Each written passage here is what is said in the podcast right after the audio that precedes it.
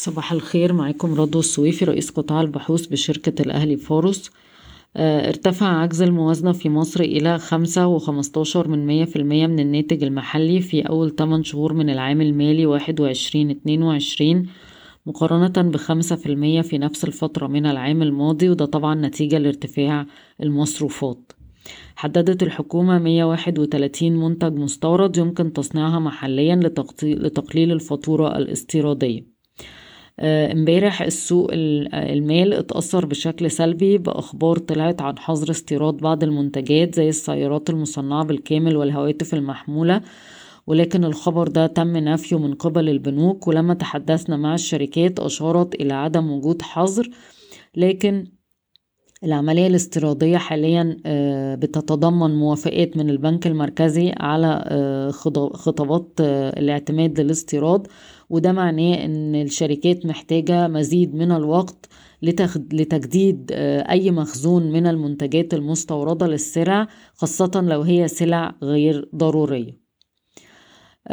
وقعت شركة المصرية للاتصالات اتفاقية مع بنك الاستثمار الأوروبي لتأمين قرض متوسط الأجل بقيمة 150 مليون يورو لتوسع شبكة الفور جي التابعة للمصرية للاتصالات.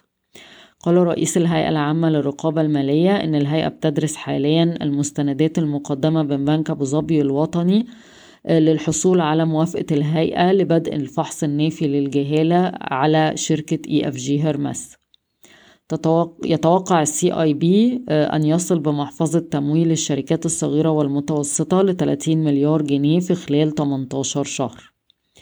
تعمل الهيئة العامة للرقابة المالية على إصدار سندات خضراء بقيمة 400 مليون دولار لمؤسسة دولية لم يتم ذكر اسمها قبل نهاية النصف الأول من عام 2022 كما تعمل الهيئة على نظام تصنيف ائتماني لتقييم الجدارة الائتمانية للعملاء الذين ليس لديهم معاملات مصرفية وهيعتمد على سلوك المستهلك.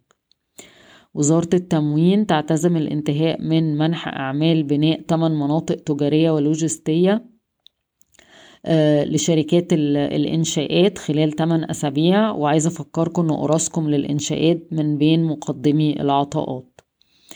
بيفكر منتجي الأسمنت في مصر في استخدام المازوت آه، في مزيج الطاقة ليحل محل الفحم أخذا في الاعتبار الارتفاع الحاد في أسعار الفحم العالمية اللي وصلت فوق 350 دولار للطن. واشكركم ويوم سعيد.